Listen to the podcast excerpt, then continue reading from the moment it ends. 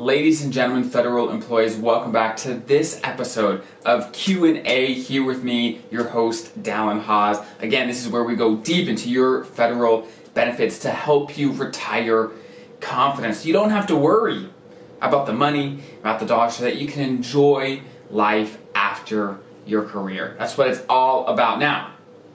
We got three incredible questions today that will bring you a ton of great answers and value. But before we dig in, I got a shout out. Okay, a shout out to my man, Adam Weiss Schultz. And I'm sure I'm mispronouncing that last name, but Adam Weiss Schultz, he sent me a gift. I know, that's awesome. He sent me a clock, and a tickless clock to be exact.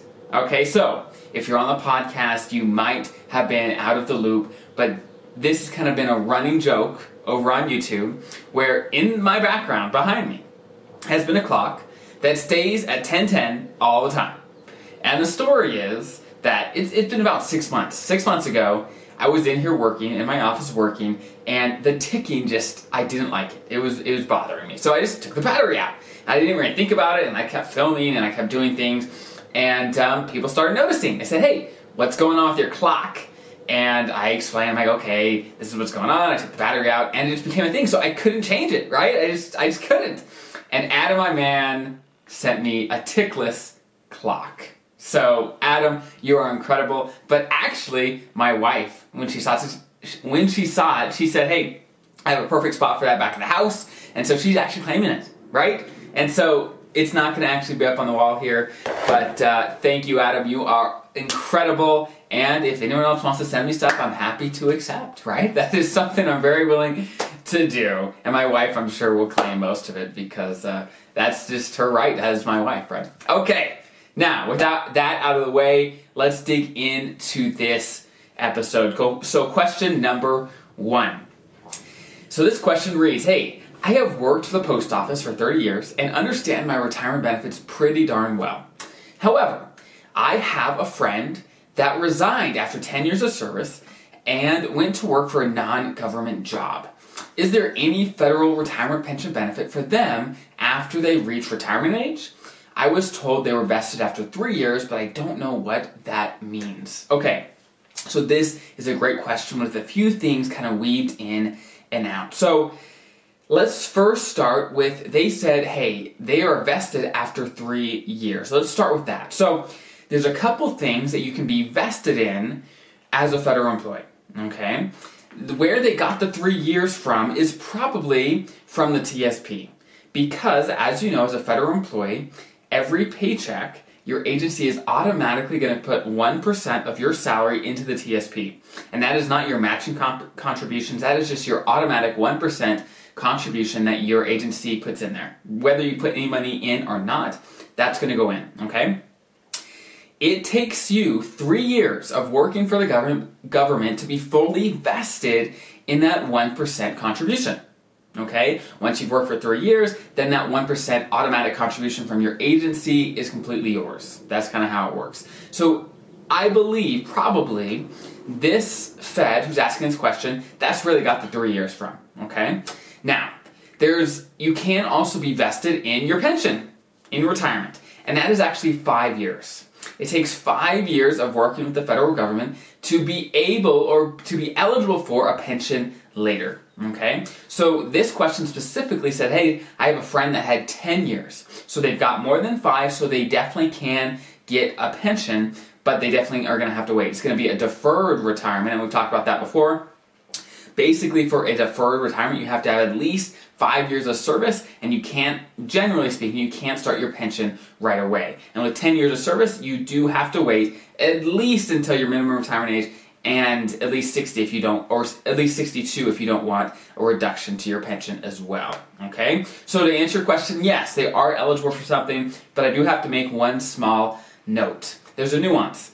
When someone leaves service before they're actually eligible to retire, they can actually choose to pull their retirement contributions out of the system, okay? And let me clarify that because I get some confusion here. There's two things that you're paying into during your career. Of course, you're paying into the T S P when you save money into it and it grows and you can invest it and things like that. but you're also contributing in, into the FERS pension system, where you put money from your paycheck, every paycheck, and it goes into the system, and then later in retirement, you get your pension from that fund, right? So actually when you leave service early, before you're actually eligible for a full retirement, you can choose to take those contributions out of the pension system, okay? But if you take it out, you are no longer eligible for a deferred pension later. That's how it works. So if your friend, the Fed who asked this question, if your friend had ten years of service and did not take out his contributions from the system, then yes, he will be eligible for a pension later, probably at sixty-two, depending on the situation, okay? Great question now. Okay, question number two. This is a shorter one. It says, hey, is it better to have your cash bucket of retirement in the T S P or move remaining T S P, T S P funds to an I R A for the other two buckets, or the opposite? So this may be a little confusing, but for those that have been here at the channel and the podcast for a while, you may know that we use the bucket system to help our clients retire. And basically what that means is, hey, um, your short-term money is gonna be in one bucket. Um, I'm talking about your investments, by the way. Um, your midterm money is gonna be in a second bucket, and then your long-term investment money is gonna be in a third bucket. And we kind of structure it that way so that your short-term needs are taken care of, but also your money can last as long as you do, and you could keep up, keep up with inflation over time, right? So that's what they're referring to. They say, hey, for my short-term money in retirement, where's the best place to put that? Is it in the T S P, because we have the G fund, or is it better to put it in an I R A? Where is the best place to have the short-term money in retirement? This is a great question. So the G fund, when it comes to a place that's safe and isn't gonna bounce around, is a great tool. And obviously we know it's not a good tool for long-term investing because it just doesn't grow very much. But right now, because interest rates are so low, it's so difficult to find a place that's gonna pay at least as much as the G fund would in the short term, right? So for example, you could go get a C D at the bank, but they pay next to nothing right now. You could sit, you could put it in a savings account, they pay even less, right? So the G fund may be a great spot for that option. And, and there are some options in the I R As as well, but the G fund in general is a great spot for that. Now, with that being said, you, what you do want to keep in mind is because the T S P has some limits. For example, you can have one withdrawal request every thirty days. So there's limits to how and when you can take money out, right? They're fairly flexible, but they're not near as flexible as, let's say, a savings account or an I R A. So one thing I always recommend for clients is, hey, you could have, you know, a bulk of, let's say, your short-term money or even your long-term money in, in the T S P, no problem. But you're going to want to have some money in a savings account, at least some, so that if an emergency comes up, if something comes up, and you need money right away, and maybe you already had a withdrawal request from the T S P, and you don't want to wait thirty days, right? Have some money in a savings account, in a type of account that will be there for you, regardless of, you know, when you need it. Basically an emergency fund of some sort to have a good chunk of change, so if something comes up, you need money right away, it's very, very accessible, okay? So those are my thoughts. Yes, the G fund can be a great tool. Are there some better, not better, but are there comparable options? Yeah, there are, but the G fund can be a great place to be. But also, outside the T S P, have some. Have some in a, in a savings account where you can access it very, very quickly if needed, okay? Perfect. I'm gonna scroll here to question number three. So question number three, they say, hey, I know that I can deduct my health care, my long-term care, as well as FEGLI, the, the life insurance, fees from my first pension once I retire. My question is, can I enroll in the F S A Fed's healthcare savings program with pre-tax dollars and have it deducted from my pension after I, after I retire? So great question. So there's a few different pieces here, but the first question that he's asking is, hey, can I pay the F S A Feds with pre-tax dollars in retirement, right? So I got bad news, okay? So as a retiree, you actually are not eligible to use the F S A Feds program, right? Once you're, once you retire, you no longer can use that program. So that's the bad news, right? Now, I actually have double bad news because in this question, they assumed that, hey, I know that I can deduct my health insurance, my life insurance straight from my pension, right? And while it does come out of your pension in retirement, you still have to pay taxes.